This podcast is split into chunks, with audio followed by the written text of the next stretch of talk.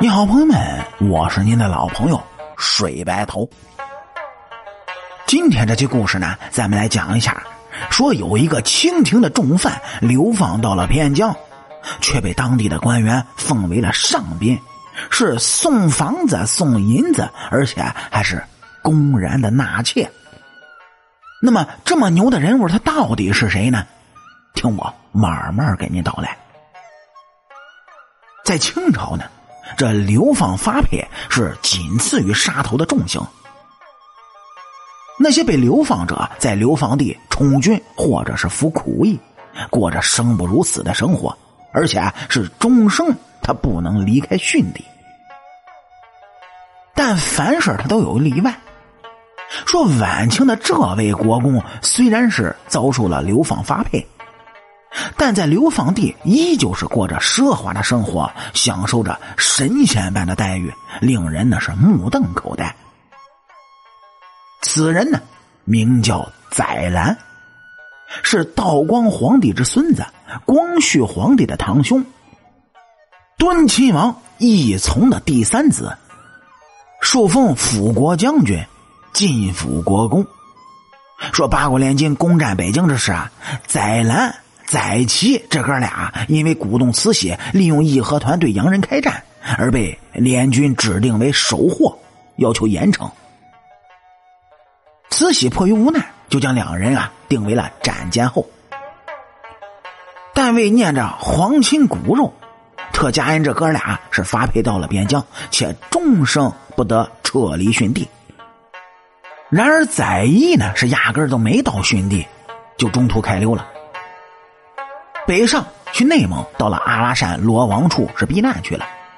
这罗王呢是载毅侧福晋的兄长，虽然这规定说是终生不得离开殉地，但当时朝政松弛啊已非一日，而且载毅有的是钱，银子一到那就不是难事。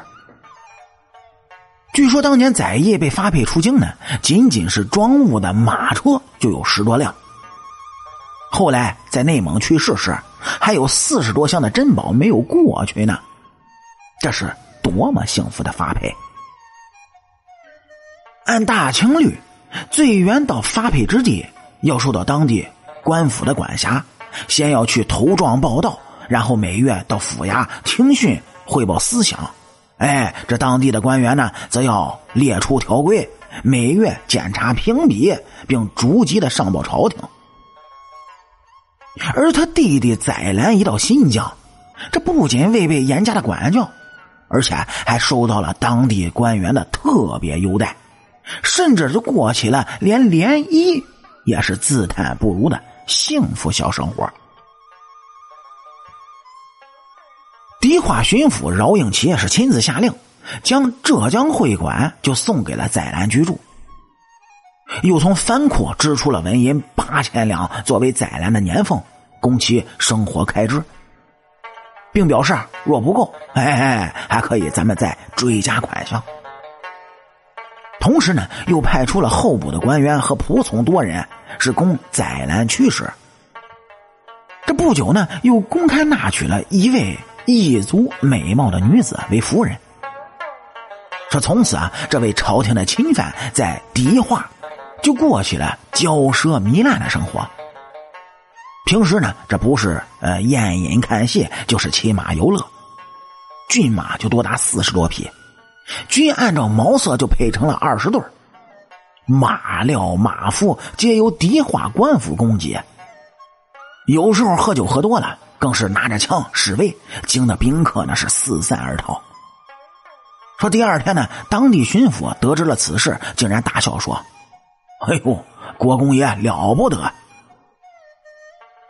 更让人可惜的是呢，这位怒骂洋人被洋人逼出京城发配了边疆的国公爷，竟然是一反常态，和洋人勾搭起来，并且是亲密有加。来到新疆的欧洲探险家斯文赫定和伯希文都曾受到过载澜的热情款待。对于这些居心叵测的欧洲探险家们，载澜不仅供其吃、供其喝、陪其玩，还将这价值连城的敦煌藏经洞经卷是拱手奉上，并尽其所能啊介绍着经卷的出处。伯希和一见载澜送给他的经卷，便知道撞上了宝库了。等到从载澜口中取得所需要的信息之后，便立刻是以载澜的指点画出的地图呢，直奔着敦煌而去。到了敦煌，伯希和又遇到了愚蠢的王道士，于是敦煌数万经卷被这些欧洲的探险家们那叫一个洗劫一空。与秦朝的焚书坑儒和清朝的文字狱一样，这敦煌藏经洞的宝藏被盗，堪称是中国传统文化的一场浩劫。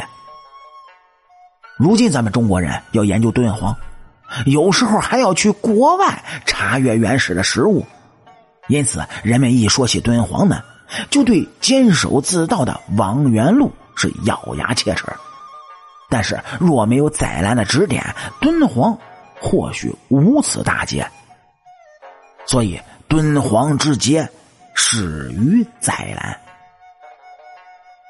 好了，感谢您各位在收听故事的同时呢，能够帮主播点赞、评论、转发和订阅。我是您的老朋友水白头。清朝那点事儿，下期咱们接着聊。